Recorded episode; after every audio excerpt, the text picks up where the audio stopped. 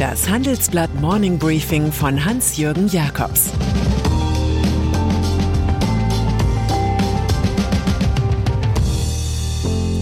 Guten Morgen allerseits. Heute ist Freitag, der 17. Juni 2022.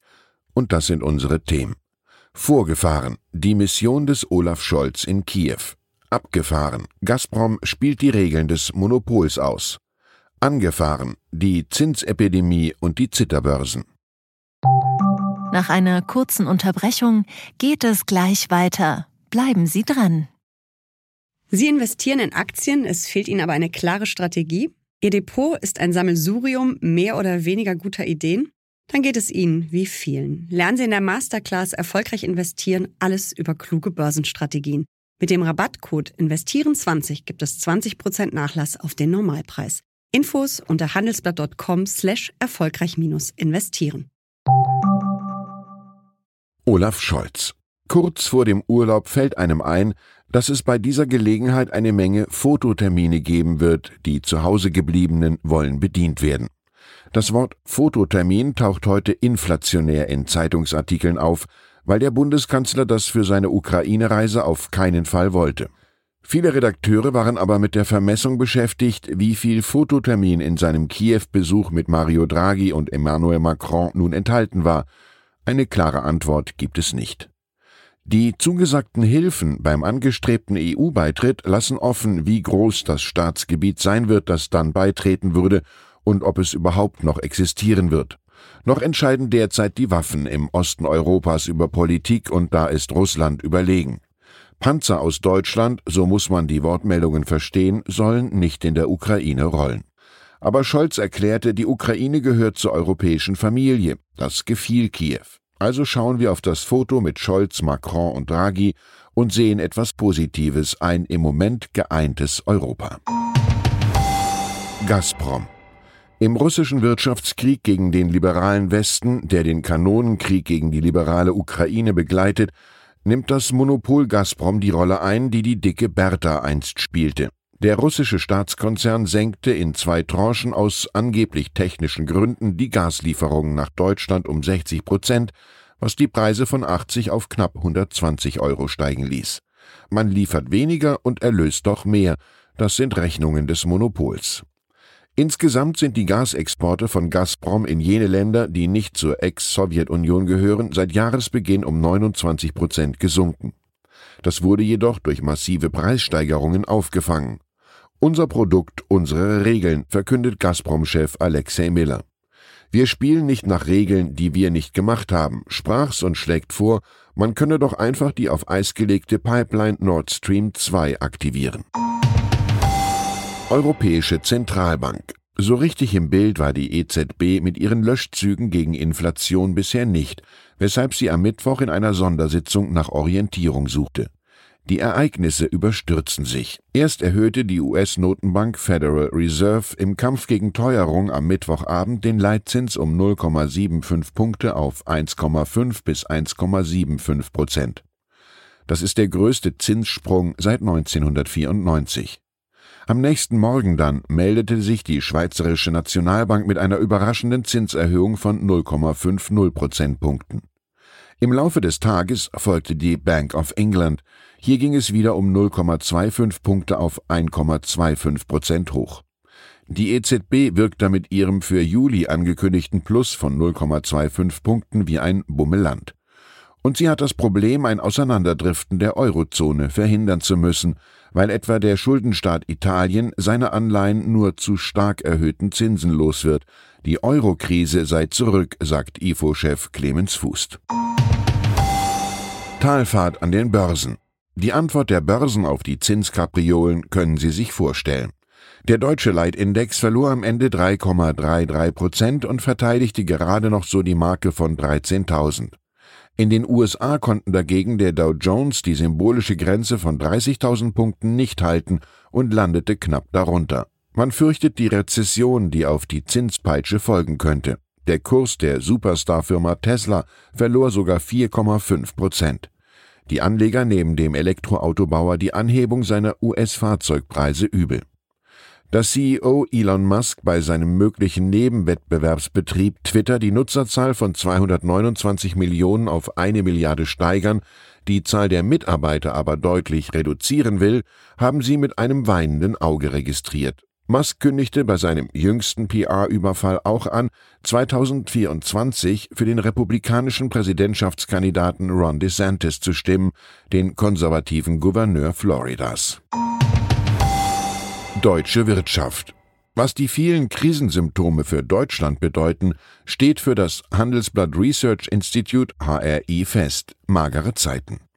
Die deutsche Volkswirtschaft werde 2022 nur noch um 1,6 Prozent wachsen und für 2023 wiederum stehen bescheidene 0,8 Prozent plus auf dem Prognosezettel.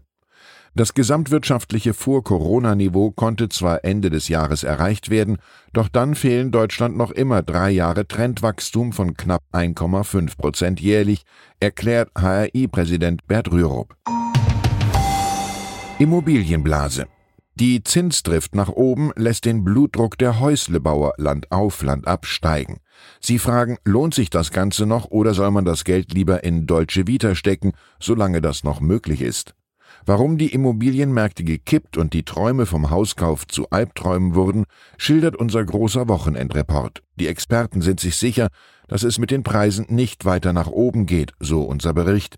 Es gibt für Investoren eine Reihe von negativen Faktoren, etwa, dass die Hypothekenzinsen zuletzt auf 2,79 Prozent gestiegen sind.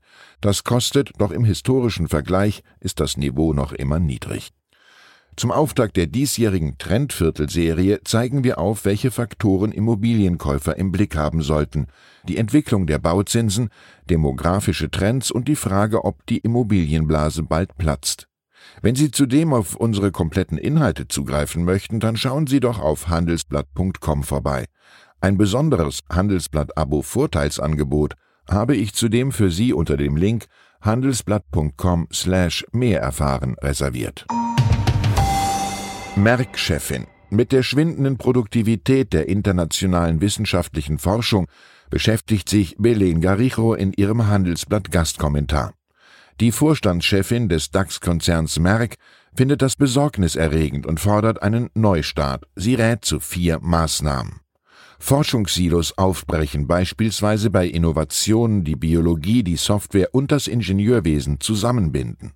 Strukturen verändern, etwa mit Inkubatoren, in denen sich Wissenschaftler und Unternehmen vernetzen. Kennzahlen für Forschung überdenken, insbesondere eine hohe Anzahl von Veröffentlichungen als Qualitätsmerkmal von Forschern zu werden. Investitionen in die Grundlagenforschung anregen. Nötig seien neue Geschäftsmodelle, da der Anteil der staatlichen Forschungsförderung seit Jahrzehnten schrumpfe.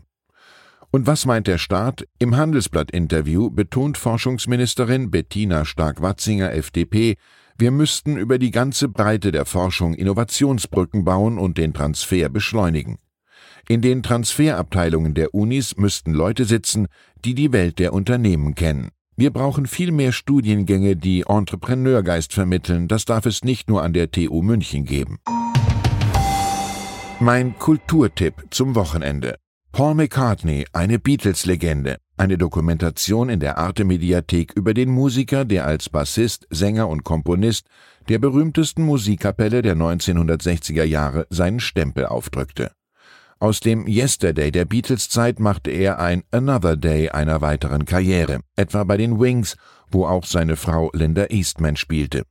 Die verstorbene Fotografin aus dem Eastman Kodak Clan hinterließ Fotobände, die den Verdacht nahelegen, in diesem Haushalt habe es tägliche Fototermine gegeben. Paul McCartney jedenfalls feiert an diesem Samstag seinen 80. Geburtstag. Und dann ist da noch Gerhard Schröder. Der hat bald mehr Zeit, weil er den Aufsichtsrat des russischen Staatskonzerns Rosneft verlässt und den in Aussicht gestellten Aufseherposten bei Gazprom gar nicht wahrnimmt. So im System seines Freundes Wladimir Putin freigespielt wollte er sein altes Büro im Bundestag zurück, das ihm der Haushaltsausschuss gestrichen hatte. Schröders Anwalt hält die Entscheidung für rechtswidrig und forderte einen offiziellen Bescheid, damit Schröder gegebenenfalls dagegen klagen könnte. Man wolle aber, hieß es in einem Brief in einem Gespräch mit Helge Braun, CDU, dem Vorsitzenden des Haushaltsausschusses, eine gute Lösung erreichen. Doch Braun lehnt ein Gespräch mit Ex-Kanzler Gerhard Schröder mit den Worten ab, den gesamten Vorgang empfinde ich als würdelos. Die Beschlüsse des Haushaltsausschusses seien mit breiter Mehrheit gefasst worden. CDU-Kollege Günter Krings will Schröder sogar das Ruhegehalt streichen. Wer sich vom System des russischen Präsidenten Putin aushalten lasse, sagte er meinen Kollegen, könne sich nicht zugleich vom deutschen Steuerzahler alimentieren lassen. Ich wünsche Ihnen ein sonnig heiteres Wochenende und verabschiede mich für zwei Wochen in den Urlaub. Den Wegdienst übernimmt mein Kollege Christian Rickens, der sich an dieser Stelle schon öfter sehr bewährt hat.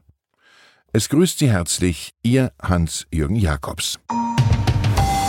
Zur aktuellen Lage in der Ukraine, gebaut von Erdogans Schwiegersohn, die Wunderwaffe, die der Ukraine Hoffnung schenkt. Die türkische Drohne Bayraktar TB2 wird in der Ukraine teils kultig gefeiert, davon profitiert vor allem einer, Präsident Erdogan. Lamprecht wirkt für neue Kampftruppen. Deutschland will die NATO-Ostflanke besser schützen und dafür eine multinationale Kampfbrigade aufbauen. Doch den baltischen Staaten geht es nicht nur um Truppen. Weitere Nachrichten finden Sie fortlaufend auf handelsblatt.com/Ukraine. Das war das Handelsblatt Morning Briefing von Hans-Jürgen Jakobs, gesprochen von Peter Hofmann. Die deutsche Wirtschaft steht am Scheideweg. Um wettbewerbsfähig zu bleiben, müssen Unternehmen wichtige Transformationen anstoßen. Ab dem 24. April diskutiert die Restrukturierungsbranche Strategien für die Zukunft von Unternehmen. Mit dabei sind unter anderem Dr. Thomas de Maizière, Evelyn Freitag und Professor Dr. Ulrike Malmendier. Mit dem Vorteilscode Restrukturierung 24 erhalten Sie 15% Rabatt. Alle Informationen finden Sie auf handelsblatt-restrukturierung.de. you